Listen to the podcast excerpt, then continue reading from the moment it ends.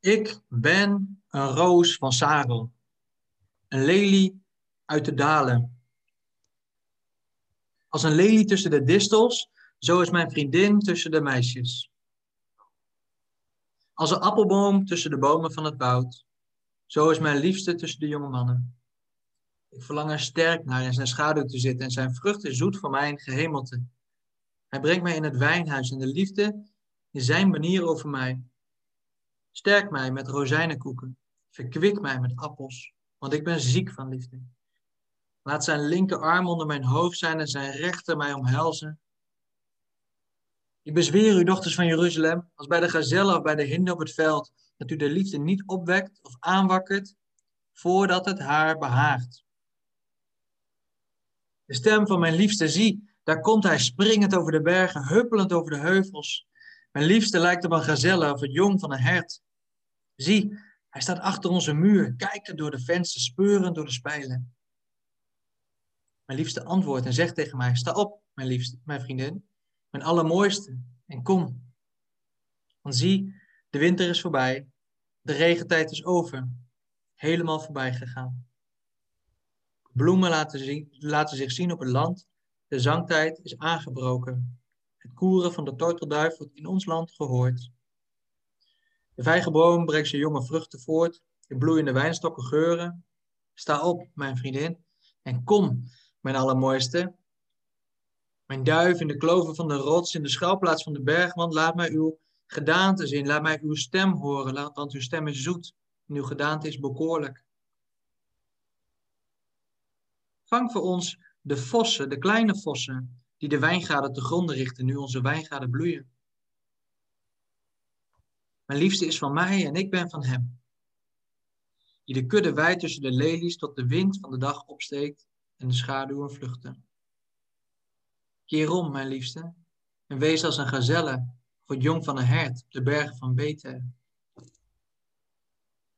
Dat was hoofdstuk 2 van Hooglied.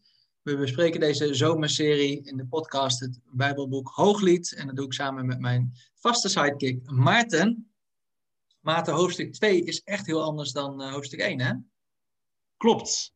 Het is ook meer een, uh, niet helemaal, maar bijna een, uh, een solo-tekst. ja, ja, monoloog. zij die aan het woord is. En hij een beetje op de achtergrond zou je zeggen, al wel, zij dan wel weer over hij heeft. Dus ja. het is niet dat hij er niet voorkomt. Maar nee, is anders zeker. Ja. Hey, wat zegt dat over haar positie in het geloofsleven?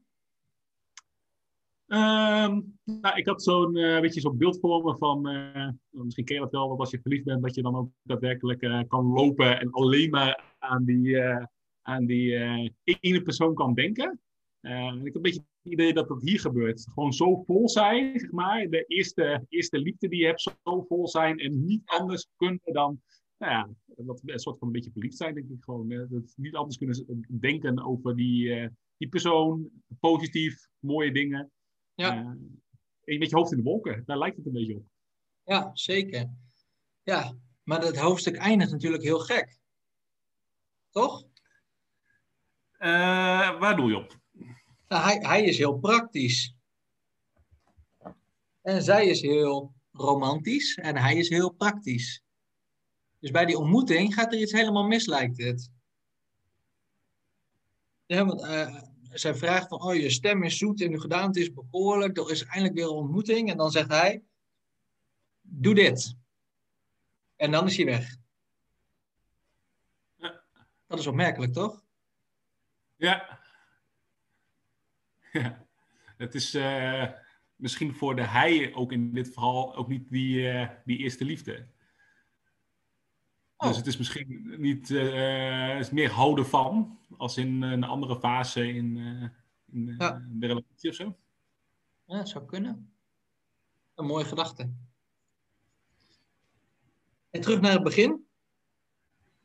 Het is erotisch wat er beschreven wordt, toch? Versen 3, 4, 5. De appelboom. De appelboom, ja. Dit is het stuk wat uh, jonge mensen in het oude Israël niet mochten lezen. En uh, dat gaat echt gewoon over seks en uh, alles wat daarbij komt kijken. Alle zintuigen opnieuw worden hier benoemd. worden geprikkeld. En dat doet ook wel wat met ehm, onze manier van godsbeleving, denk ik. onze godsbeleving is heel anders.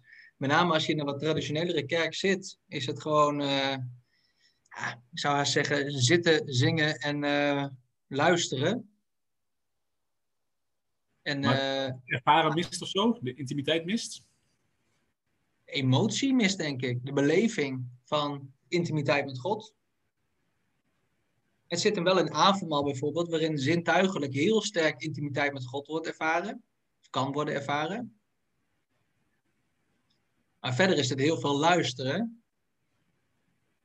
Uh, nou ja, terwijl het ook wel een stukje, uh, ja, er, er, is meer zeg maar. Het is ook uh, fysiek misschien wel uitleven. Ja. Ja, nou, mooi. Ja.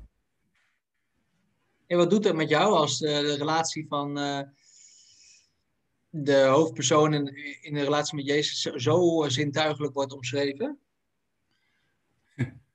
Uh, ja, ik, ja, ik vind het mooi. Ik vind het mooi om te lezen. En er zit zoveel uh, liefde zit, er, uh, ja. zit erin. Dus ik vind dat super gaaf. En tegelijkertijd is het ook niet per se iets waar ik me heel erg mee kan identificeren dat het zo sterk is. Dus uh, ik zit over het algemeen toch wat op het rationelere stuk dan, dan wat, wat hier gebeurt. Ja. Dus ergens is het ook wel een soort van, van ver van mijn bedshow of zo. Maar het integreert me wel heel erg van, van wat er gebeurt. Dat je zo vol kan zijn, dat je het zo kan beschrijven. Ja, dat roept wel op naar meer. Ja. ja, het doet me ook heel erg denken aan een van mijn andere top 5 favoriete Bijbelboeken, en Johannes. Waarin Johannes elke keer zichzelf omschrijft vanuit zijn identiteit, die hoe Jezus naar hem kijkt en de discipel die Jezus lief had. Maar ook dat we lezen over dat hij elke keer met zijn hoofd in de, op de, in de schoot van Jezus ligt. Super fysiek, eh, intiem. Dat ik denk, oh, als ik een van de discipelen was, zou ik dat doen? Of zou ik dat durven? Lijkt haast ongepast. Zou jij dat doen, uh, nou, uh, ik leerde ooit van, mijn team, van een van mijn teamleden, die dat met een soort van oefening deed. Die zei, als je je ogen dicht doet en uh, voorstel dat je kamer binnenkomt en Jezus zit daar, zeg maar. stel je dan eens voor hoe dat is, zeg maar. En ik doe dat regelmatig nog om gewoon dat te ja. beleven. En het wisselt bij mij heel erg. Dus er zijn momenten dat ik nou, dat voor me zie dat ik binnenloop en dat ik hem een knuffel geef. Maar soms ook juist helemaal niet. Hè? Dat ik daar, daar, moeite mee heb of juist even afstandelijk blijf of in de deuropening blijf staan, zeg maar. Dus ja, dat wisselt heel erg. Ja. ja. Ik weet niet helemaal waar dat van afhangt. Misschien ook wel wat ik nodig heb op dat moment of mijn moed. Of, ja. maar, hey, en laat je het wel eens afhangen van wat Jezus wil? Ja, dat hoop ik altijd dat ik dat doe. Ja, ja. En dus daar uh, uh, ja, dus ik hoop altijd dat daar gebeurt wat Jezus wil, maar goed, dat weet ik ook niet zeker. Maar uh, ik heb wel altijd, nou, ik heb wel een keer gehad dat ik het idee had dat juist Jezus daarin was die dat tegen mij wil, wil zeggen. Ja, dat vind ik dan wel ingewikkeld om daar per se een claim op te leggen of zo, van dat is wat er gebeurt of dat is wat Jezus nu tegen mij zegt. Maar, ja. maar wel onderzoeken en meenemen van oké, okay, maar hoe komt dit en interessant. Ja. En voor we daarop doorgaan, en dan gaat eigenlijk de volgende versen gaan erover. Alleen er zit nog een vers tussen, dat is vers 7. Er staat dat u de liefde niet opwekt of aanwakkert voordat het haar behaagt. En we zijn direct, tenminste ik ben direct heel erg geneigd om dat seksueel fysiek toe te passen. Hè? Oh ja, niet eerder seks hebben dan dat je uh, er echt uh, in een relatie aan toe bent niet. Uh, en als je er aan toe bent, zorg dan dat je ook een relatie voor het leven hebt. Dat dat verbonden is in het echt door voor de gemeente met God. Hè, dat het een drievoudig snoer is. Maar dit, deze versen zou je ook geestelijk kunnen lezen. En wat zegt dat dan over onze sportcommunities? Wat kunnen wij hiermee? Dat we de liefde niet moeten opwekken of aanwakkeren voordat het haar behaagt. Ja, nou, goede vraag. Jij hebt duidelijk iets al in je hoofd, maar ik ga een poging doen. Uh, ja. ja. Ik, ik, denk dat, dat het een soort van de, de fijngevoeligheid is om op het goede moment uh, nou, in te spelen op wat er gebeurt. In de plaats van maar uh, random op mensen te blijven gooien met, uh, met liefde die niet op het goede moment is. Ja. En lukt dat?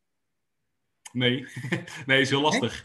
Nee, ik, nee, het lukt ook wel eens wel hoor. Maar ik heb wel veel situaties meegemaakt waarin wij zelf als teamleden, of ik ook wel als persoon heel graag wouden, en uh, alles uit een persoon trokken en vervolgens de relatie kapot ging. Gewoon omdat je nou, zo gefocust was, oké, deze persoon moet Jezus leren kennen. Uh, daar helemaal mee bezig, bijna geobsedeerd dat het een soort van uh, korte termijn show is en ja. resultaatgericht en dat moet nu. Terwijl dat niet is hoe het werkt. Het is afwachten, afwachten, kijken wat er gebeurt. En op het goede moment, als God het wil, dan gebeurt er soms wat. En soms ook niet, maar het is afwachten en kijken. Ja, ik vind het echt, uh, echt de ontdekking van de dag, uh, dit voor mij. Dat ik denk van, hey, hoe zit het eigenlijk in mijn leven? Ik ben ook heel erg resultaatgericht, dus ik hou ervan om dingen, uh, om mensen een stap dichter bij Jezus te krijgen. Maar mag het ook, ja, mag het ook tijd kosten? Mag het ook op hun tijd gebeuren? Nou, vind ik moeilijker. Maar wel goed om dat inzicht te hebben. Hey, ja, ehm, ik vroeg me heel erg af, uh, Maarten, van uh, dat de hoofdpersoon die beschrijft Jezus als een huppelend hert over de heuvels. Is dat ook jouw beeld van Jezus, uh, Maarten? nee, dat is niet mijn beeld van Jezus, nee. Nee, hè? Nee. Het is heel speels, hè? Ja, heel speels. Ja, dus nee. Nee, tegelijkertijd, elk beeld wat je maakt van, van Jezus doet tekort aan wie die is. Dus hmm. Nee, elk beeld van Jezus is aanvullend van het beeld wat je al hebt over Jezus. Dat is oh, positief geformuleerd. Ja, ja, nee, zeker waar. Ja. ja maar uh, we, bedoelen denk ik hetzelfde. dus, uh... Ja, maar ik denk niet dat je hem tekort doet. Ik denk alleen dat, je, dat er nog meer is om aan te vullen. Ja, precies. Het is niet compleet. Ja. Ja. Nee, dat is weer negatief. Oh ja, ja, goed. Ja. je leert het niet snel, uh, Maarten. Voor de, voor de mensen die Jaap niet kennen, Jaap is een rasoptimist. Ja. Echt, op het uh, bizarre af af en toe. En ik ben iets pessimistischer. Ja. Ja, Annelies zou zeggen dat jij iets realistischer bent. Ja. Waarschijnlijk ook. Ja. maar ook wel uh, goed. Laten we daar niet over hebben. Laten we doorgaan over. Uh, over ja. hey, ik, heb, ik heb een boekenserie gelezen, heet De Cirkel. Het zijn vier boeken, vier kleuren. Dat begint bij groen van de schepping. Dan komt een zwart van de zondeval, dan komt rood van het bloed van Jezus, dan komt wit van de opstanding. En je kunt na wit kun je weer groen lezen. En zo kun je het in de cirkel doorberedeneren. Maar daar wordt Jezus dus omschreven als uh, soms als een leeuw en soms als een klein kind. Een kleuter, een peuter, die daar ineens aanwezig is en heel tijd loopt te giechelen en loopt te lachen om ja, wat er speelt. En uh, hij verwondert zich over wat, er, wat, wat er zich afspeelt. En hoe mensen keuzes maken zonder enige veroordeling, maar vol van levensvreugde. En dat beeld heeft mij wel uh, wat verandering gebracht. Net als uh, trouwens de, de, de check heeft echt ook uh, verandering gebracht in mijn godsbeeld. Maar ook dat boek over God als giechelend kind. Of nu weer als huppelend hert. Dat ik denk, volgens mij zit er zoveel meer vreugde in Jezus als in mijn oude godsbeeld van een oude man met een witte baard op een troon die een beetje naar beneden loopt te koekeloeren wat er gebeurt. Vind ik wel fascinerend. Ja. Ja, wat voor eigenschappen passen daar dan bij, bij die speelse, bij die, uh, bij die Vreugde. Jezus? Vreugde, liefde, verwondering, uh, acceptatie. Ja, ja, maar ook gewoon vrede. Eigenlijk, eigenlijk zou ik zeggen vrucht van de geest in levende lijven. Maar met name liefde, vreugde, dat zit, dat zit er zo in. als, uh, als ik naar mijn eigen kinderen kijk, dan uh, kan er zoveel liefde zijn in een moment. En dat Louise op iemand toeloopt en gewoon een knuffel kan geven, een random iemand. Gewoon omdat ze denkt, oh, ik vind het zo mooi. En dan doet ze dat. Ik denk, oh, ik ben echt wel veel kwijtgeraakt onderweg. Terecht misschien ook wel, maar deels ook wel gewoon echt verloren, wat niet nodig is. Dus zij lijkt daarin veel meer onbevangen uh, op Jezus dan dat ik daar lijk. Ja, wij krijgen die opdracht ook hè, om te geloven als een, uh, als een kind. Dus uh, tegelijkertijd ja. mogen wij dat misschien inderdaad ook wel meer doen. Ja, ja zeker. Ja. Hey, ehm, de seizoenen zijn aan het veranderen. Wat, uh, ik, nee, laat ik maar gewoon uh, vertellen in plaats van weer vragen voordat je weer voor het blok zet, uh, Maarten. Sorry daarvoor elke keer. Maar er, er gebeurt iets. Expert, Jaap, en ik vind het ook super mooi. Ah, ja. jouw kennis is kennis over, over dit boek, maar überhaupt over de Bijbel is super gaaf. Dus ja. het is een voorrecht om naar je te mogen luisteren. En ik pruts af en toe er wel wat bij zo. Lekker. Nou, dat onderschat je je rol, denk ik. Maar ehm, ik vind het mooi hoe Jezus tegen mij zegt: sta op, arise. He, Jesaja 60, uh, sta op en schitter. Maar hier zegt hij ook arise tot twee keer toe. Kom in positie. De winter is voorbij. En uh, het lijkt hierop dat er een periode is geweest in het leven van de hoofdrolspeelster. Van dorheid, van doodsheid, van geen bloei. En nu is de regentijd geweest. En vanuit uh, Israël is de regentijd. Dat stroomt dan op het hele land, maar met name ook vanuit de berg Hermon, waar de sneeuw altijd is na de winter. Dan komt daar die regentijd. Uh, niet alleen fysieke regen, maar ook dat die hele Jordaan weer volstroomt. Dat het meer van Galilea weer ophoogt. En van daaruit ook weer ja, uh, irrigeert, zodat er vrucht kan komen in de zomer. Dat is wat er gebeurt. Zou je dan kunnen zeggen dat als je kijkt naar. Hè, uh hoofdstuk 1, waar wij het hadden over de, over de uh, merrie, over het paard en de wagen van de farao. Dat dat het seizoen van de winter was en dat we hier in hoofdstuk 2 naar in het uh, volgende seizoen lezen? Ja en nee. Ik zou zeggen dat het eerste hoofdstuk inderdaad het einde van de winter is. een beetje, laten we zeggen, eerste week maart, tweede week maart. En dat we nu een beetje zitten, derde week, vierde week maart. Zeg maar. We zitten nog niet heel ver van af, maar er is al wel wat gebeurd. Hè? De bloem is dan nog niet in bloei, maar de sneeuwklokjes zijn al doorgekomen. Een beetje die fase, dat je denkt, oh ja, zitten we aan te komen. De bloemen zijn nog niet in knop, zeker nog langer niet in bloei. Maar er is wat veranderd. En wat er veranderd is, is hoofdstuk 1, vers 11. Wij zullen gouden kettingjes voor u maken. De belofte van God is daar. En vanaf dat moment verandert daar iets. Nu is het tijd voor de hoofdpersoon, nu is het tijd voor mij om op te staan en in positie te komen, want het is mijn tijd om tot bloei te komen. De zangtijd is aangebroken. Het is een, het is een periode van vruchtbaarheid. De lente staat symbool voor de vruchtbaarheid. De zomer staat symbool voor de groei, voor de enorm snelle groei vaak. En de herfst staat symbool voor de oogsttijd. Nou, we zitten nu in dat moment waarin we tot bloei mogen komen, waarin we echt mogen ontdekken wat onze identiteit in Christus is. En uh, Jezus zegt dus ook tegen mij: kom uit jouw schuilplaats. Sta op, maar kom uit je schuilplaats. Je verschuilt je nog te veel. Het is al lang niet meer die periode waarin het was. Het is nu de tijd om uit te vliegen, om weer erop uit te gaan, om avonturen te beleven. Vertrouw me maar, er is voedsel. Je hoeft niet meer te verschuilen in de bergwand en je wintervoorraad op te eten. Nee, het is tijd om weer uit te vliegen en op zoek te gaan naar nieuwe plekken van voedsel. En uh, van daaruit mag je weer genieten van, uh, van de lente. En dan komt daar die opdracht waar we het eerder over hadden. En dat brengt ons weer opnieuw bij discipelschap. Wat, uh, wat leert deze les over, van vers 15 over vang de vossen over discipelschap? Nou, als je gaat opstaan, gokje, dan, dan gebeurt er wat. Dus er, er komt een soort van een, van een strijd los. Dus als je gaat doen wat God van je vraagt, dan komt er een soort van ja, aanval of zo. Ze vernielen de, de wijngaard. Dus ze zijn erop uit om uh, te slopen wat er kapot is. En er zit een soort gemeenschappelijk verlangen in. Dat is bijzonder. Hij en zij samen. De enige keer in het boek dat hij en zij samen spreken. Het gemeenschappelijk verlangen om nou, dat tegen te gaan of zo. Ja, mooi. Ja, zeker. Er zit een gemeenschappelijk verlangen in.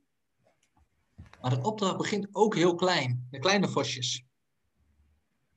En ik vind het mooie aan uh, hoe wij ook sportcommunity doen, is dat we tegen mensen zeggen, hey, kom maar bij het team, wees maar aanwezig.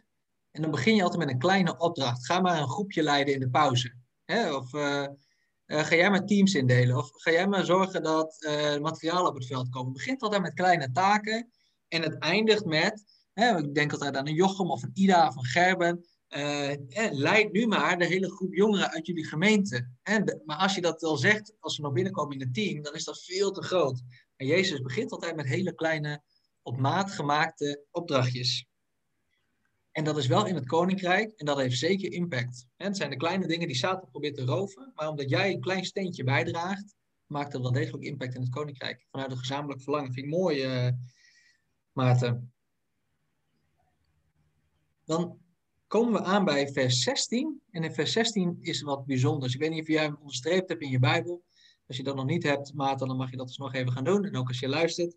Want ik streep niet mijn Bijbel, ja. Streep je niet in je Bijbel? Ik streep niet mijn Bijbel, nee. Ai, Nee, dat heeft ook een reden. Ja? Uh, je hebt mensen die heel nauwkeurig kunnen schrijven en strepen en dat het allemaal netjes is. Maar als ik dat ga doen, dan uh, ben ik heel snel geïrriteerd over hoe het eruit ziet. Dus ik kan het beter, beter uh, niet doen, want het levert alleen maar frustratie op. Dus, oh. Ik, ik, heb geen rechte streep in mijn Bijbel staan, Maarten. Maar ik heb mezelf de les aangeleerd, een jaar of 12, 13 geleden, van de Bijbel is geen leesboek, de Bijbel is een werkboek. Uh, en dus moet ik hier aantekeningen maken, want elke keer als ik het opnieuw lees, dan, uh, zoals nu lees ik dit en dan denk ik, oh ja, deze les zit hierin en die kan ik nu met jullie delen. Ah, dus uh, mooi. dat is winst, dat is winst. Ook discipelschap, als je aantekeningen maakt in je Bijbel kun je het veel makkelijker doorgeven. Maar Mijn lief is van mij en ik ben van hem. Ja. Wat vind je van deze liefdesbeduiging? radicaal. het is het is alles. En ik denk dat het best ook wel. Ik zat hierover na te denken van tevoren. Maar het is best wel, denk ik, een tekst die mensen nu ook al kunnen zeggen in een relatie. Hè, van uh, wij zijn van elkaar of uh, uh, ik ben van jou en jij bent van mij, zeg maar. Maar als je echt daarover nadenkt wat dat betekent, ja, dat is, dat is heftig, zeg maar. Het is het achterlaten van, van de verantwoordelijkheid en de, de, ja, het beslissen over jezelf en dat bij de ander leggen, zeg maar. Dus dat is best wel iets groots. Ja, Klopt. Maar het is ook het beginsel van liefde. Het beginpunt van liefde. Want dit is ontzettend egocentrische zin. Niet egoïstische zin, een egocentrische zin. En later komt er nog twee keer een, uh, een uh, liefdesbetuiging. En dan zie je daarin de transformatie van de liefde van de hoofdpersoon voor Jezus. Maar nu is hij enorm ik-gericht. Eerst is die claimerig. Mijn liefste is van mij. Jezus is mijn eigendom. Dan begint hij ik gericht en ik ben van hem. Dus die overgave komt pas helemaal aan het einde. Nadat hij eerst geclaimd is en vervolgens vanuit de ik-beleving jezelf wil overgeven aan God. En dat is oké voor een beginnende christen. Het is goed om als beginnend christen, of goed, het is oké als beginnend christen om zo je geloofsbeleving te hebben van, oh ja, uh, ik wil voor God leven. In plaats van dat je zegt van hey, God mag bepalen hoe mijn leven eruit ziet. Dat is een heel andere zin. En uh, het is ook goed om daar bewust van te zijn met wie je in gesprek bent. Van hey, hoe zit die persoon in zijn geloofsbelevenis en hoe ervaart hij dingen? Je moet ook denken aan het discipelschapskwadrant van uh, ik doe, jij kijkt enzovoort. Uh, maar daarin mag je dus mensen een stapje dichter naar Jezus brengen door te zeggen van hé, hey, en je zegt nu wel van mijn liefste is van mij en ik ben van hem. Maar gaat het dan niet in wezen om jou? Wie ben jij voor God? Of hoe ziet God jou? En mag dat het startpunt zijn? En dat is ook de oproep die Jezus doet. Jezus accepteert dit niet. Jezus hoort het aan. Hij luistert. Maar hij keert zich om. Hij is weggegaan. Want de vrouw zegt, keer om, mijn liefste, en wees als een gazelle. En niet meer de werkende Jezus, niet meer de Jezus in de wijngaard, maar um, zij wil graag weer dat het de speelse Jezus is, waar alles leuk was en, lekker konden, uh, en we konden hem samen optrekken en het was goed en het was mooi en het was intiem. Kunnen we dat niet meer? Nee, nee het is dat ook, maar het is ook gewoon uh, samen optrekken om een verschil te maken, om echt uh, de vossen uit de, uit de, uit de wijngaarden te halen. Snel man. Ja. Er is een paar versies overheen gegaan. Ja. Ja, maar er gebeurt, er gebeurt ineens wat. En het opmerkelijke is dus dat zij tegen Jezus zegt, bekeer je. Valt je dat op? Laatste vers. Ja. Keer om. Tegen Jezus zeg je, oh je moet je bekeren, want dit gaat niet meer zoals we het hadden. Nee, ik herken dat heel erg. Hè? Dat je op conferenties kwam als net uh, gelovige. Nou, je was al een tijdje onderweg met Jezus, maar dat je iets, iets meemaakt. En dat je zegt, dit is heerlijk, dit moet altijd zo zijn. Jezus, waarom is mijn hele leven niet zo als deze conferentie? Had u er niet voor moeten zorgen dat dit zo was? Want hier ben ik toch gelukkig. Hè? Heel herkenbaar. Maar niet zoals het uh, gaat zoals Jezus dat wil. En dat gaan we straks ontdekken in hoofdstuk 3. Maar herken jij dat ook in jouw leven, uh, Maarten? Deze, dit, dit vraagstuk op een moment in je geloofsleven? Ja, ja, ja meerdere keren. Ja. Ja, dat is ook iets uh, dat je nou, heel het verlangen hebt dat dingen anders zijn of anders, uh, anders gaan. Ook dat je dingen niet begrijpt. Waarom doet, waarom doet God dit eigenlijk uh, ja. op dit moment? Ja, en inderdaad het verlangen dat God het maar anders doet. terwijl het andersom is dat jij je denken mag vernieuwen. Ja. Dat jij mag bekeren. In de plaats van dat je dat van God verlangt. Ja. Ja, als je nu uh, deze zomervakantie lekker aan het chillen bent op de camping, of misschien nog wel bezig bent met je laatste loodjes voor je studie, aan het werk bent omdat je nog geen vakantie hebt of überhaupt geen vakantie gaat hebben, is het wel goed om eens even voor deze vraag na te denken. Roep jij Jezus op voor verandering of is het je eigen hart dat zich moet vernieuwen? Gaat het niet langer om jij centraal en hoe God daarin een plaats mag nemen in jouw leven, maar gaat het om Gods koninkrijk en hoe jij daarin mag dienen en een plek mag innemen in intimiteit met Hem. Mooie vraag om mee af te sluiten. Volgende week uh, hoofdstuk 3. Ik heb er nu al ontzettend veel zin in, Maarten. Ga nieuwe ik dingen ook. ontdekken. Yes. Dankjewel voor je wijsheid, uh, Jaap. Dank u wel, Heilige Geest, voor het uh, doorgeven van de woorden die ik mocht ontvangen, die we mochten ontvangen en de ervaringen ook die we mochten doorgeven. Amen. En tot volgende week. Tot volgende week.